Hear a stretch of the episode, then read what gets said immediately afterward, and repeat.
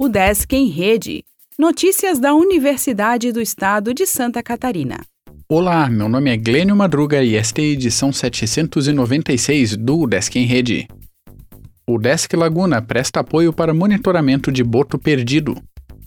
Pesquisadores do Centro de Educação Superior da Região Sul, em Laguna, atuam em parceria com diversas organizações para monitorar um boto pescador localizado no Rio Tubarão, fora do seu ambiente natural.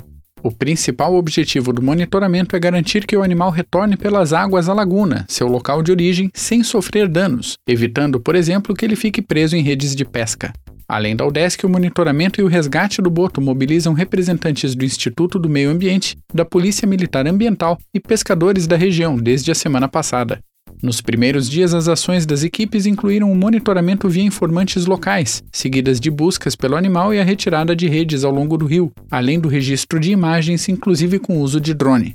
Na última quinta-feira, as equipes iniciaram o trabalho para tentar fazer com que o mamífero retornasse ao local de origem com aproximações embarcadas e batidas na água, mas apesar das 8 horas de esforço e da resposta positiva do animal em alguns momentos, as tentativas não deram resultado. No sábado, a equipe da UDESC Laguna retomou o monitoramento a partir de ponto fixo do comportamento do boto, e a ação no domingo novamente não deu o resultado planejado. Desde então, a UDESC Laguna e parceiros mantém o monitoramento do boto a partir de um ponto fixo para acompanhamento comportamental e do score corporal.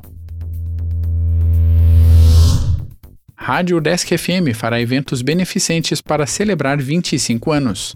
A universidade realizará 2 noites de apresentações do concerto Era do Rádio em Teatro da Capital.